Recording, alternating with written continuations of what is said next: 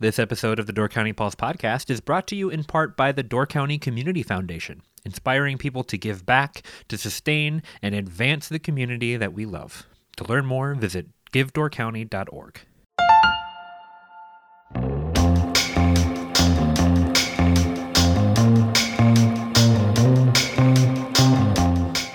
And welcome to the Door County Pulse podcast. I'm Andrew Kleidon, and I'm joined today by a very special couple of guests uh, who I've wanted to have on the podcast for quite a while and finally have found time to have them on. First off, being uh, maybe the lesser of the important two guests that we have today David Elliott, co founder of the Peninsula Pulse, and his dog, Oxford, who I am extremely excited to chat with today. How are both of you doing? I'm doing all right, Andrew. Oxford is uh, entertaining himself on his bed and chewing on it. You want to take him home? Uh, I I have two small dogs at home right now, and I don't know how uh, they're all going to interact together. So uh, I'll, I'll hold off on that for now. Okay. Well, he does need like chew choice, so maybe that would help with uh, some of his behavior. Yeah, I don't know how many problems that solves, but uh, but we'll see. So, Dave, it seems like pretty much every other day now you ask me what's going on in Door County. Uh, and part of that is because uh, I'm, I'm young and hip and I know what's happening. And part of it is because uh, I have stepped into the role of the arts and entertainment editor for The Pulse. And so now it is my job to know what's going on. And, uh, this is kind of a serendipitous time for us right now because normally you and I would talk about the events that are coming up and what's happening in Door County, uh, but we're in the slow season. Uh, we're recording this in about middle February right now, right before Valentine's Day. So there are some things going on, but not a lot. And any other time, maybe we'd have more to talk about, but we are still in the middle of a pandemic as well. So there's even less to do. And so we thought that we would take this time, rather than talking about what's going on in the county, maybe focusing uh, a little bit on the past and talking about the history of the Pulse. Uh, this story has been told a couple of times in the past through the publication, but we've never had an opportunity really to sit down and dig into it for the podcast. So that's what I want to do today and over the next couple of weeks. So thank you for sitting down with me uh, and chatting about the the history, the inception, and the you know past 25 almost 30 years of the Pulse now. Well, 30s is an exaggeration a little bit. We're at we started in 95 is when we started coming together with the plan, and 96 was our first issue. So we're I guess over the 25 year hump and heading towards 30, but not quite there yet. Right. Well, we'll, we'll celebrate that down the line. But uh, why don't why don't you take me back, Dave? I want to go back. Uh, my my Facebook timeline has been showing me two years ago, and I was at Disney World, and man, I would give anything to go back right now. So let's go back. Tell me a little bit about yourself. Where did you grow up, Dave? Oh, Andrew, you're digging deep, aren't you? Uh, I grew up in uh, Massachusetts in a little small town called Ipswich, which is north of Boston by about 35 miles um, and about a 45 minute drive. I really have not spent a lot of time outside of Minnesota and now Wisconsin. So, uh, what was Massachusetts like? And was it in, in any way similar in Ipswich to Door County? Yeah, I guess the we I grew up on the water. Um, it was a marshy area. Uh, we had a beach down the road from us. Uh, the climate is comparable to Door County. It's uh, the winters are pretty similar. It's along this similar parallel. So it, yeah, I guess the climate is pretty similar. The the landscape is as well. It's just a little more hilly in Massachusetts than it is here, but Door County is more hilly than most of the state. So right, I guess in that case, there's a lot of similarities that way. The people are similar. People They've just been around longer. Um, Ipswich is over 350 years old, uh, which is a little bit different than the state of Wisconsin's a lot younger than that. Uh, so there's st- older bridges and stuff like that, but I don't know the major difference. Did you have like similar outdoorsy opportunities? Is Ipswich near any bodies of water or anything like that? Oh yeah, I grew up kayaking, and uh, I guess we got to the beach a lot and swimming and running, hiking. Sure, we used to hike in the parks and all that stuff. Sure. So were you were you an outdoorsy kid? Tell me about like your interests as you went maybe into high school. Now, see, this is going a different direction than you proposed originally. Well, now so I, you're like you're you're going into the the different types of Dave. There, there's a, a, reason for my line of questioning here because I know that you got into technology a lot in high school and, and in college, and, and we'll get into that story. But I'm just curious, kind of what led you to that path. Ah, okay. So both my folks were educators. Um, my dad worked at a school for learning disabilities for over 35 years, and my mom worked in administration. She was a school teacher So when the Apple computer came out in the late 70s, my folks, because they were both teachers, had access to those. And, and Apple was really going after educators and trying to get them in all the schools at that point. So my parents, as, as teachers, got a good deal on a computer, which meant that I'd, we had that at home. Um, I didn't use it a lot. It wasn't for games. It was more for learning how to program basic programming and try to get the computer to do stuff. It was a, putting stuff on a six-inch floppy drive, and we were talking in kilobytes, not megabytes or gigabytes. And I guess I would say I played one game. It was called Autobahn, and you'd use the, the left and right arrow keys to make your key go, the car go faster or to, to move side to side. So that the, the more you flicked the left to right keys, the faster the car would go, and then you could make it go on different angles. So that was the introduction to computers for me. Yeah, I I am um, I have an interesting background in technology because like my first home computer was a Windows 98, but the computers at my school, I went to more of a, a, lower income school, and so the computers there were much older than what I had at home, and we were playing educational games on floppy disks even though at home I was using CDs. Uh, that I would pull out of the cereal box to play games. Uh, so I, I do have a little bit of that like door into the past from growing up. And also, my mom is uh, she calls it pick and spinning where she will go for the deal more than the name brand every single time.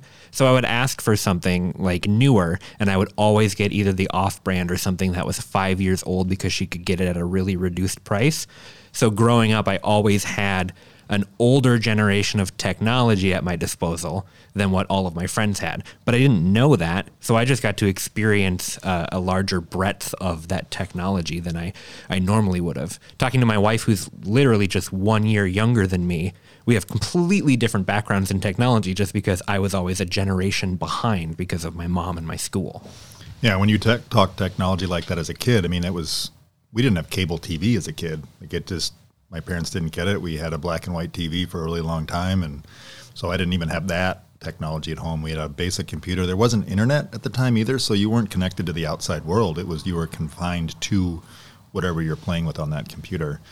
And I, I learned how to do a lot of that. But I was I was an outdoor kid. I liked running around. I liked building things in the backyard, uh, making creeks, making gardens, playing with friends, playing ball. Um, but then I ended up in high school um, on kind of a whim, I asked one of my the one of the English teachers, "Hey, what's this newspaper thing about?" And they were just transitioning to a new program called PageMaker, which was in 1989 was the beginning of basically digital layout. Um, and I got involved in it, started putting the paper together then, learned what the printer needed. We were doing just a, a simple 11 by 17 piece of paper folded in half and printed and I got into it, and I started assigning stories and doing that, and getting involved with all the sorts of different people. I did it the, I guess the spring of or the the fall of my senior years when I started. So I took that knowledge to Lawrence University and spent my freshman year. I didn't really get to engage with too many out, um, extracurricular activities, and I went to talk to my advisor because he called me into his office because I was getting into more trouble than good and he suggested I get involved in more activities. And so I reached out to the faculty advisor of the newspaper and I said, "Hey, um, how do we, how does one join the staff?" And he looked at me and he said, "Staff? There isn't a staff. Do you want to be editor?" Right. So you, you got you got to go right in. yeah, there was one returning staff member, and he had been a sports writer um, at the time. So I quickly elevated him to sports editor, and uh, I didn't get named editor right away. I had to go through the student council so that was an interesting process. Um, it was just who you knew, and they voted me to be editor.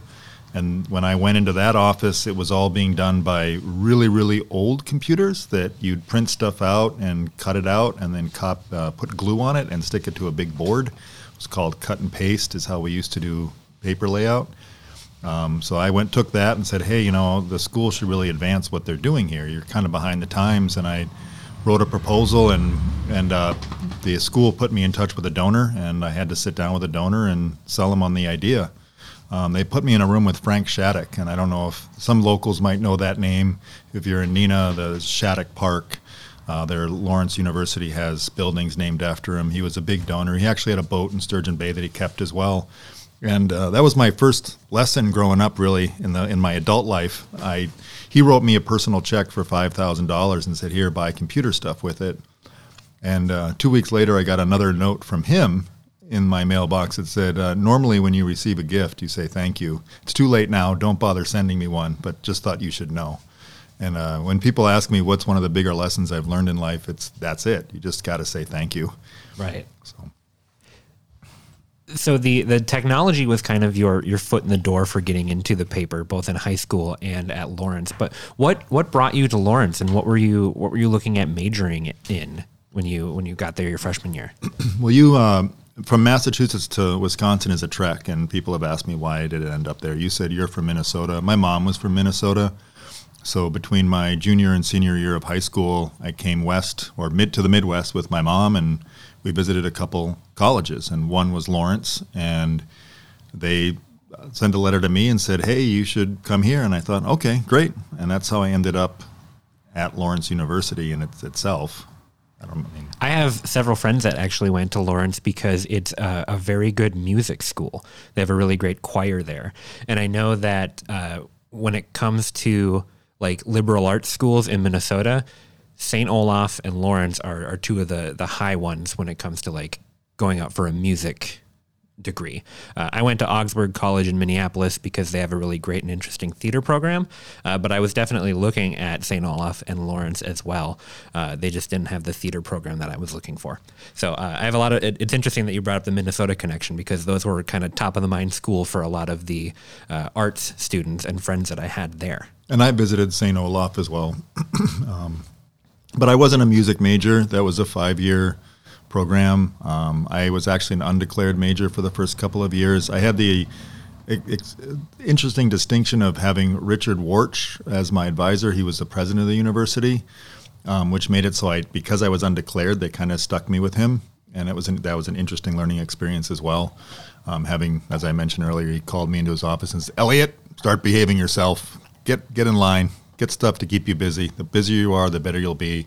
Um, and then eventually in my sophomore year, I chose to be an English major. So there's not a lot you can do with that after a liberal arts degree, um, but you can go to law school. I considered that. And when it all came down to it, it wasn't something that seemed to be in the cards. And I had a good friend, Tom McKenzie, who had worked on another Lawrence project. It was called Tropos, it was the lit magazine that they put together. So he and I were talking um, late our senior year and saying, "What are we going to do?" And he said, "I don't know what I'm going to do." And I said, "Well, I don't know what I'm going to do." And he said, "Well, why don't we start a newspaper?" And where would we start a newspaper? Well, he had family roots in Door County. His uh, uncle was one of the founders of the Peninsula Players. I had worked up here the summer before, so I was familiar with it. I liked the atmosphere. I liked the vibe, what was going on, and made good friends. So we thought, okay, let's uh, let's move to Door County.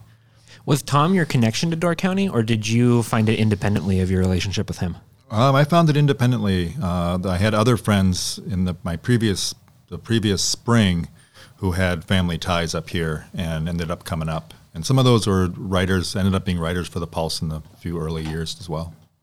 So, but before we get into your, your transition over here, I just wanted to talk uh, a little bit more about the paper at Lawrence. So, you step in as the editor there, uh, and you make some big changes right away in terms of digitizing the paper.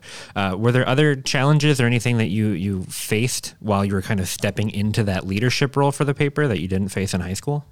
Uh, well, it's a college paper, so it's a much bigger audience. Uh, and the the first thing that I tried to do was get as many voices in it as possible. I figured the way that you get more people to read the paper is if you talk about them once in a while. If you talk about people, they tend to read about themselves. They like that, or they like to learn about their friends or a colleague or whatever. So I reached out to all the student body organizations and asked them to start submitting press releases for anything. Um, and of course, the first reaction is press releases. Why do I need to do that? And the response was, well, okay, if you're looking at your the awareness club for X, Y, or Z, you can get more members by telling more people about it. And what, when I started, we probably had four or five different contributors. I dug them up quickly. We put an issue together in about a week. Um, but at the end, by the after a year and a half of doing it, I think we had 60 different submissions in, in one of the papers. So that was that was my goal was to get more voices in. And in fact, one of the challenges we run into, as long as you're mentioning it, is we had um, we were called too liberal, if you can believe that. At a liberal arts school. We, we were called too liberal, liberal arts school, and um, there was a group that presented to the student body and said, "Hey, we deserve some some of the newspaper funding because we don't get a voice in the local paper and in the news in the in the college paper." And I went to that meeting and I said, I've asked you. I've asked you if you'd write a column and you've declined. I've asked for your voice with inside the publication. So I was hoping that we could have all voices included so we can have a good debate and discussion about the current events and where we're headed and have a dialogue about it if you start your whole own publication, we don't get to have that in one place, and we're creating an adversarial relationship as opposed to one that actually creates a conversation. And that worked, and we I got a conservative column in the publication. And it was great to have those voices back and forth, and it it actually created conversations in the classroom from that, and then created conversations between students as well. You know, I, I love asking you these questions about your college because as uh, a millennial who spent way too much money on going to school, I always look for experiences that I had in college to try to uh, add value to that that cost. So I always go back and be like, oh, I learned things in school that I still use every single day. And I lie to myself about that a little bit just to, to kind of where like get the sting off of spending as much money as I did to go to a private school. Uh, but do you do you feel like you learned things at Lawrence, like jumping in and creating this paper basically from scratch that that led you into the next part of the career, which is starting the Pulse Up? That's an interesting question. I mean, I um, Lawrence University happens to advertise a little bit in both of our publications, and I get pushback from some of them at some point saying, well, why aren't you contributing more to the university? You're an alum. And I said, well, you still haven't covered my tuition with the advertising yet. Um, is my response, and that just gets a big grump. But that's a good response, though. yeah, I thought it was. Um, so the the did I what what did I get out of Lawrence? I think if you look back and you want to judge it by what you gained academically, and that's all you judge it by, it, it's it's not the whole picture. Um, what I learned was I was a pretty introverted kid. Um, in high school, I was. I had probably two or three friends. I wasn't super super ostentatious or out there and doing stuff. And when I got to college, I, it was a different experience. I learned how to get along with others. I, I learned how to talk to people. I learned how to listen. I think learning to listen is one of the most important things you can figure out in life if you want to have a good conversation or if you want to build relationships.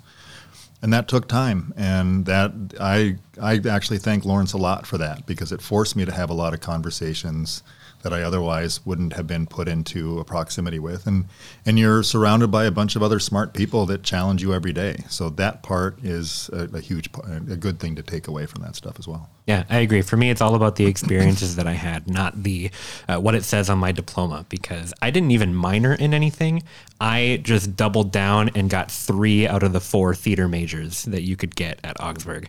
So uh, when when I got the job here, was that part of your consideration in hiring me, my theater major, or, or did you pick me based on other things? I, I think we picked you because you showed up. No, no. Uh, okay, perfect. no, no, we we picked you because you had the. Uh, for well, there's a couple different reasons. At the time, we you, we hired you, Andrew, to be working on FilmWorks and doing video editing, and you had some experience with that, and your theater actually added into that a lot. You you had a way of directing, which I think comes from your theater background, which really helps with producing and putting together videos and being able to ask the right questions.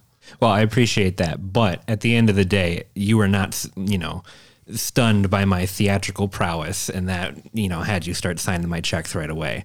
It was it was everything that i got from that experience in college rather than just the actual major because if you're arguing semantics yes you are correct. No but i mean that's the thing. Uh, you, you had mentioned how you were getting a, a major in english and there's a great song in the musical avenue q that's called what do i do with a ba in english? And it literally is hey, I just graduated. I spent thirty thousand dollars going to school, and now you know who hires me based on that.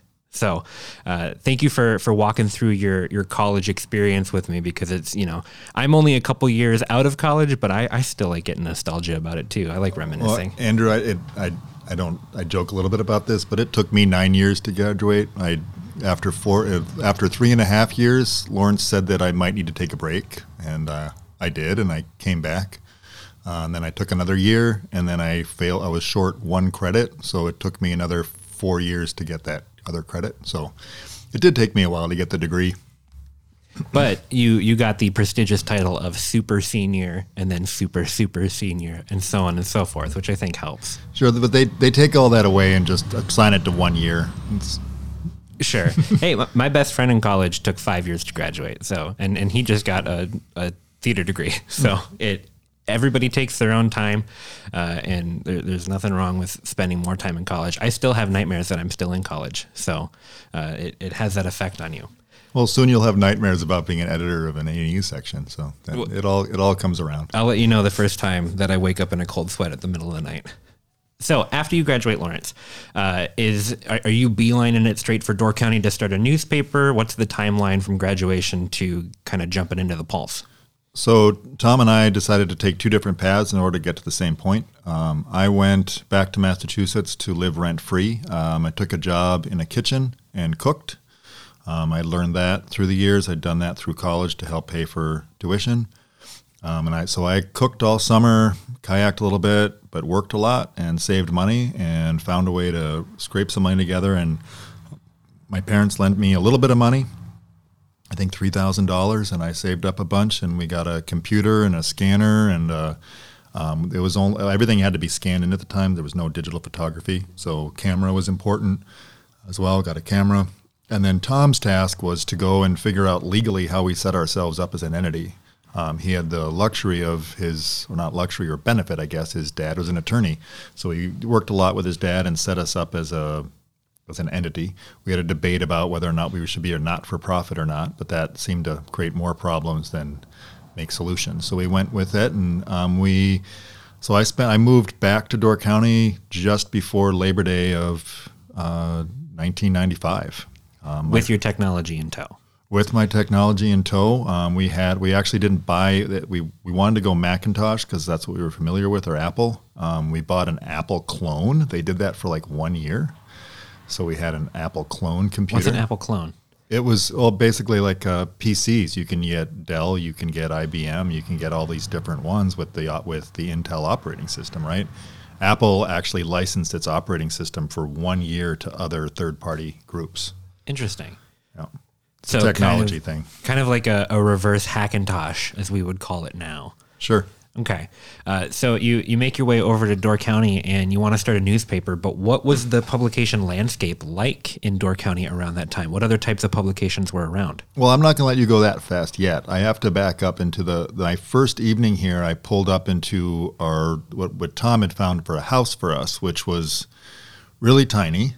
Um, it had one bedroom, so we had to build another bedroom that I got. I had a St. Bernard in tow and a kayak on the roof and a fully packed Isuzu Trooper um, that I had retro outfitted and pulled the back seats out of and put a rug in the back so I had more room to haul all this stuff. Um, and I realized that no one was around, and I went to Camp David because it was the annual Camp David party night. So that was the my reintroduction to Door County was all of a sudden taking a young puppy Saint Bernard to a big gathering at uh, Camp David. I missed the boat on Camp David because I, I don't know what it is. I came up here and I had a place to live and I had a wife already, so I just I never got to experience that. But I've had friends who have experienced the Camp David life and man, what a what a wild place. Andrew, like, wives like Camp David too. Well, you don't don't make it like Victoria doesn't let you go to Camp David. No, not like oh, okay. not go there, but live there. Oh, okay. I didn't live there. I just was visiting for their party. Well, sure, but uh, what I'm saying is I missed the boat on the the living there experience. Uh, I've got to uh, I've got to talk to Dave Allman a number of times over my my career here at the Pulse, uh, and even before that, when I worked at the bank, I would chat with him. Um, and I, have gotten to know a lot of people who have lived there, and it's a it's a really cool spot. And, and Fishstock as a concert venue is also really cool. I've seen a couple of concerts there as well. Uh, but I did miss the boat on the the parties and the experience there a little bit. Um, but it, it's cool to hear that you know even back in the 90s and, and probably before that too before it was that. the same type of vibe yep Okay, so that's your introduction back into the county. Uh, you're going to jump into this newspaper with Tom here shortly, but before we get into kind of the first issue, tell me a little bit about the, the publication landscape and, and what, what were you trying to fit into in terms of what publications were around? We had thought a lot about what niche, I guess. We didn't call it that. That was more of a marketing term that came to fruition much later. Um, where we would fit, though, um, we thought that we knew we could talk about live music because we, having spent a few summers up here, Tom had, and me spending one, realized that there was this kind of night scene that you were the 20 to 20 on up were enjoying, or 21 and on up to be make sure I'm politically correct. Um, were enjoying out in the nightlife. There was music at the Bayside every Monday night, and, and probably on the weekends too. The Blue Ox had a band every Wednesday night. The C&C had a band on Monday nights too, as well as weekends. There was almost uh, something going on every night of the week in music musically wise and we had friends that were one of the bands with bandmates that were performing every week at some of those venues so we knew we could get that handled um, and we also thought that our experience with lawrence and tom's experience with tropos was that he knew the arts so we thought let's get involved with the theater groups and the theater performing arts groups as well as the artists that were coming up here we thought they'd be good interviews and we also had a collection of friends from lawrence that they could kind of write. Um, they had a little bit of experience with it, and they liked writing on off-color topics and just kind of spouting off. And uh, we felt there was a market for that. And we looked at the other publications that were up here. There was the Door Reminder, which was a shopper. It went to everybody's mailbox, but it was more of here's where you cut your coupons from, and once in a while they might have an article written um, by Steve Grutzmacher, of all people, who now works for the Peninsula Pulse. But that's a that's another segue that we can go down another day. Um, there was also the Door County Advocate. There was the Resorter Reporter, which was kind of the summer, um, I guess, activity guide that the Advocate put out. Uh, the Door Voice opened up shortly after, I think around the same time that the Peninsula Pulse did, um, which Norbert Blei was a part of and John Nelson put together. So that's what one. That's four publications. Plus, there was a Key to the Door, which was another kind of. It was a magazine, newspaper esque thing that came out that was kind of a visitor guide. There was a Go guide that Destin that then the then Chamber of Commerce put out. So and then Door County Magazine came out shortly after we started up here too. So those were kind of all the publications that were floating about. So the Pulse is kind of their their foot in the door, pun intended, uh, was that it was young people telling young people stories and talking about what's going on, right? Getting people excited for the weekend. Absolutely. And we also thought we could bring an artistic kind of flair to it, so to speak. We wanted to make sure that the people who did advertise were doing something a little bit different than a box with a bunch of text in it. We were trying to cr- think creatively outside of that conventional box at the time. I mean, you go back to 1995, I mean, those newspapers were the big ones, they hadn't moved to digital layout yet. They were still in the cut and paste world because that that kind of investment costs money for on that scale. So we were coming in and doing things a little bit cheaper than what they were able to do. Um, and we made we brought in full color. The other publications weren't full color. I mean, we were we were only eight pages at the time, and we were we printed a thousand copies for the first issue, but it was full color. It was big pictures. The ads we were trying to make it so that the ads kind of framed the content instead of being the content as some of the other publications were. And so I think we brought a little bit of a different angle to the, what a newspaper was supposed to be. We were trying to combine a magazine and a newspaper and kind of give it life. Did you have any specific inspirations for that? Were you pulling from other publications that you found elsewhere that you liked? Uh, growing up in Massachusetts, there was a publication called the Boston Phoenix, which is no longer around, unfortunately. Um, but it was similar to the Chicago Reader. Chicago Reader was another influence as well. Uh, that the back in that time in the early 2000s, the Chicago Reader were they probably were almost two inches thick. They were hundreds of pages with multiple sections, and we were looking to do something like that that would draw that kind of readership that was looking to find out what's going on and what, where, where they can go and have a good time. And part of the way we learned about that stuff is we Tom and I both worked in the service industry. At that time, I was cooking at a rest uh, the Cookery restaurant, um, and, and then I moved over to the Hillside restaurant in Ellison Bay at the time. So we had access to our friends were servers as well. And so when people ask what's going on and what's up, as a, when they came into the restaurant, our friends would say, "Hey, if you want to know what's going on, you should really read the Peninsula Pulse. It's a newspaper, and they know what's what's hip and what's up." So for that first issue, it was you and Tom and a computer and a scanner. Were there other parts of the puzzle for that first issue? That first issue, I think uh, I think Neil Gallagher fell asleep on our couch, and I think Chris Hanaway was there as well. Um, both of those were friends of ours from Lawrence University. Neil was the drummer for the Brooker Band at the time, and Chris Hanaway was the uh, bass player. Um, Chris, I still see intermittently up in Door County, um, and same thing with Neil. They're still around. Neil was our first. Uh, first you, Andrew, in some respects, is his role was to go around and figure out what's up and what's shaking and where where musicians were playing, what art openings were happening. He was more geared to the music side of things because he really wanted to find out what his fellow drummers were doing and other musicians were up to. Right. And Neil Neil liked having a good time, so he was looking to find out where he would go when he's not performing. I, I, I, think the, the thing that I find so endearing and so uh, compelling about this like this first issue of the Pulse is that the team was made up not of people with a ton of journalism experience or people who would necessarily call themselves writers, but you had you with a lot of outdoor passion and Tom with his connection to the arts and theater and these two musicians. And you started this paper really coming from an artistic passion rather than focusing so much on like the journalism of it to start with. Well, people liked reminding of that, of us of that a lot. Um, that we didn't have any newspaper experience, and we're highly critical of that. And I, I get it. I, I, I, appreciate the criticism, but I mean, in, in college, I was going to newspaper newspaper conventions um, for the being as editor of the Lawrentian paper, and I learned a lot in high school. And I, granted, it's a really early learning experience, but it's it's kind of that tricky thing. How much knowledge do you need to start something? and I think I've mentioned this to you in the past, Andrew. It, it was it really helped. It was like that was our we that was our tuition, so to speak. You know, you you pay a college tuition, you get a degree, and you and I debated whether that's what the worthiness of that and what you take away from it. I think the first few years of the Pulse were the same thing. We were we were paying our paying our way. We we didn't establish a lot of debt. That's the difference between college and starting the newspapers. That Tom and I both had a lot of debt from school for our tuitions, but the we we stayed debt free with the newspaper, and we our jobs paid for the printing and paid for the computers, and we struggled our way through it. But we never went into a lot of debt, so we didn't have that burden on us, and we kept pushing and learning more.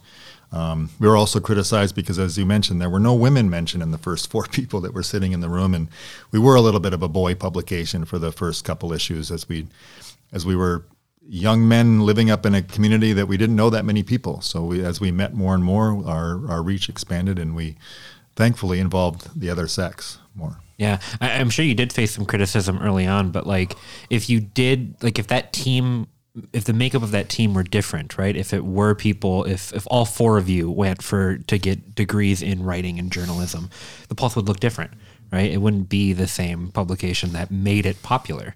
Uh, it, it wouldn't have that artistic life that I think everybody kind of brought to it early on. So.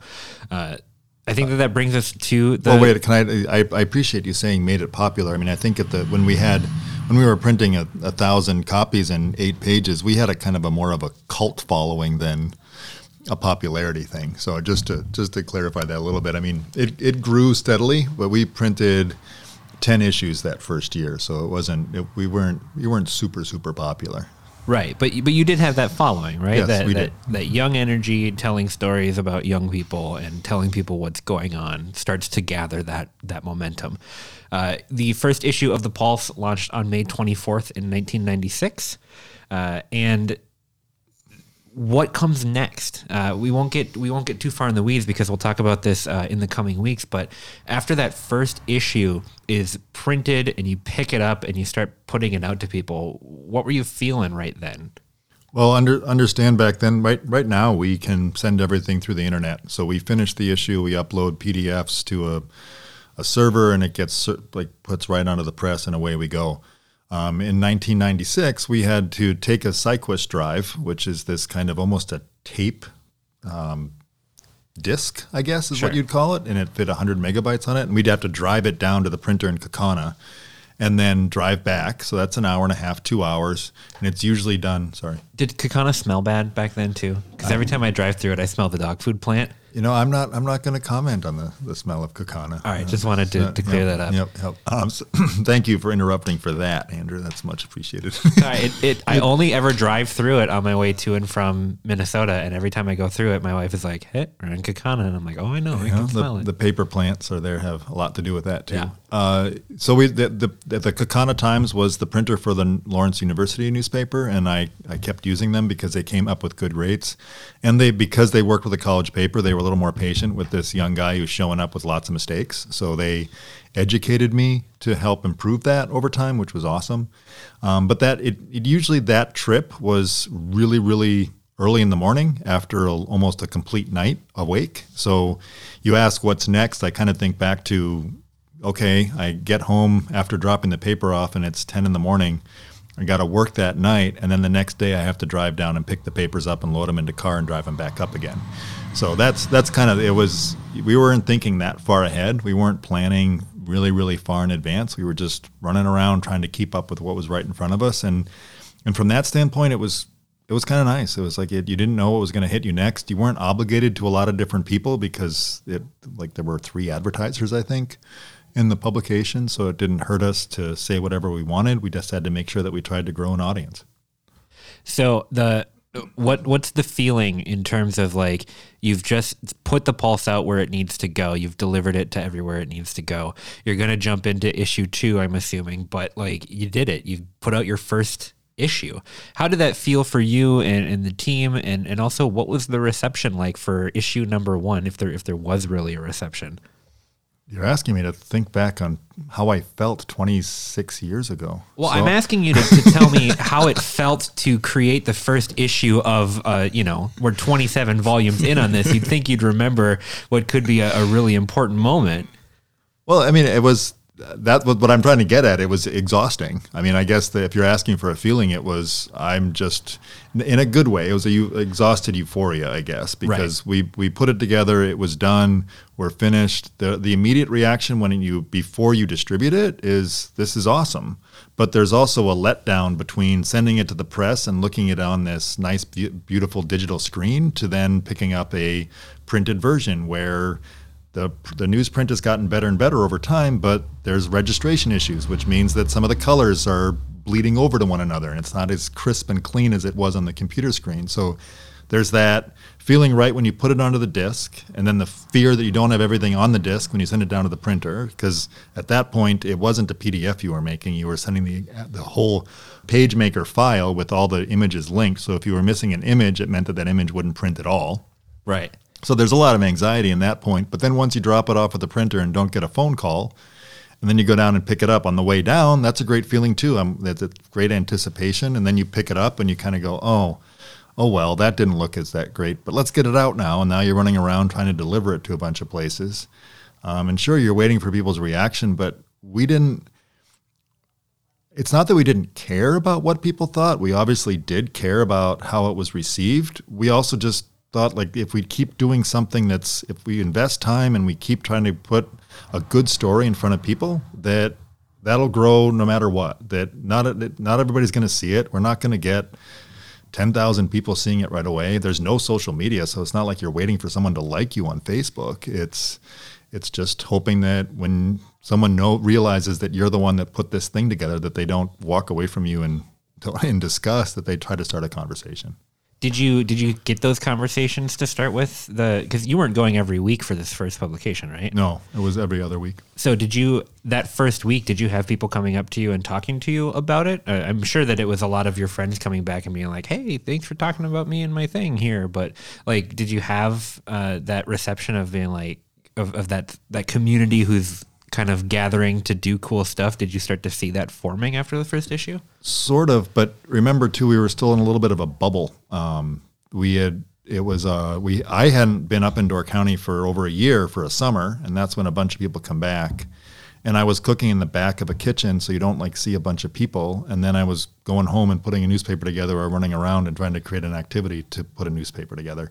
So we didn't have a huge circle of friends. Um, we had some acquaintances. Uh, Leroy's Coffee Shop was a regular hangout for all of us at the time, and that was a great feeding ground for it. And that group just ate it up. I mean, that was excitement. That was something different and new, and that was the audience that we were trying to talk to. Phil Arnold was there, and he was Dr. Arnold, who worked up here for years. Leroy, of course, Ryan Leary. Um, Kristen DeHate um, worked at Leroy's, were some of the other people that wrote for the publication or read it and gave us feedback. So, from that standpoint, we had a very small group of people, and that slowly grew. But what was nice is when we met someone new, we talked to them about the publication and probably engaged them somehow. So then they would see themselves in it, and then the, then our, our circle grew a little bit more, and then grew a little bit more. I mean, only a thousand copies meant we didn't reach that many people to get their feedback from it. Right. So, all this is to say, first issue comes out. We will talk about the the first year, the next year, all that kind of stuff as we go along. But as we wrap up today, uh, do you remember what was in the first issue at all? Do you remember any stories or, or anything like that? Um, I remember, well, I remember the cover. It was the, we actually put Tom McKenzie, my the, my business partner, on the cover. Um, we had Neil Gallagher on the cover. I think because uh, he did the reviews. Uh, Phil Arnold was mentioned because he was a big kayaker. We had a column called Wet Exit that he started because a wet exit is what you call getting out of a kayak when you're in an emergency. Um, Chris, well, I remember one of the titles was Chris Fuzzy was Chris Hanaway's nickname. Chris Fuzzy Hanaway reviews Door County's pesticide-ridden golf courses, which probably wasn't the best thing to put on the cover if we ever wanted a golf course to advertise. And sure. in fact, a decade later, when wandering around the county, I remember someone mentioned then we, when I mentioned advertising in the Pulse, he said, "Yeah." I didn't do that for a long time because you said that our golf courses were full of pesticides. So that was in it. Um, Don Jones wrote some pontification of some ramblings. I can't remember specifically what it was about. And I think we had a short story or two and maybe some line art that either Tom or I drew. There was poetry in the first issue too, right? Probably. And was that was that unique for a publication to include poetry in it? Oh yeah. Um, there weren't. That wasn't something that newspaper did. Newspapers did. It was actually old newspapers used to. I mean, in turn of the century, there was poetry in them, um, but the modern day newspaper did not have poetry, and most still don't. Um, but Tom McKenzie's mom, Rusty, had a good friend named Ellen Kort, who was the Wisconsin poet, poet laureate at one point, and she contributed poetry. So why wouldn't we put that into our newspaper? So. Right. Yeah, and it just kind of goes to show that like by by not limiting yourself by what types of things you're putting in, you're able to kind of grow and have fun and explore different areas more than you would if you were trying to adhere to a more structured approach. Yeah, it was uh, what how can we entertain the most possible people but still be still hold a, a positive voice for the community, I guess is the best way to describe it. Do you think that that's still the the driving force behind the Pulse? I, I, would hope so. If someone thinks otherwise, I'd like a call and chat about it. Well, Dave, that is the first issue of the Peninsula Pulse. I'm really excited to keep talking to you about uh, the the next couple years and, and all of that stuff. Uh, but I, I think that we've we've covered a lot today. Is there anything else that we haven't touched on that you think is important for this first episode? I think this is okay for the first episode, but I'm gonna at some point gonna turn this around on you and ask you start asking you a whole bunch of questions because uh, part of the impetus of this was to get you to tell me about your experience putting together your first newspaper. So we're gonna at some point, I'm going to spin this around on you if you're all right with that. Oh, absolutely. I'm, I'm excited to to jump into the back and forth and the then is the then and now, especially as we we pivot into talking about events and stuff as the the summer ramps up. Hopefully, when we're post pandemic, we'll be able to talk a lot more about the things that are going on. Uh, and I'm hoping that we can have some kind of fun stories about what things were like when you first started up here compared to now as well to have that input. So. Uh, thank you so much, Dave, for coming on the podcast with me. Thank you, Oxford, for being nice and quiet this whole time. Uh, and I look forward to chatting with you again next week. Thank you, Andrew. Thank you so much for listening to the Door County Pulse podcast. If you want to support us at the Pulse, check out doorcountypulse.com slash shop, where you can get a weekly Pulse subscription, purchase some incredible Door County artwork from Pulse artist Ryan Miller, and much more. We hope you've enjoyed the Door County Pulse podcast, and we will see you next time.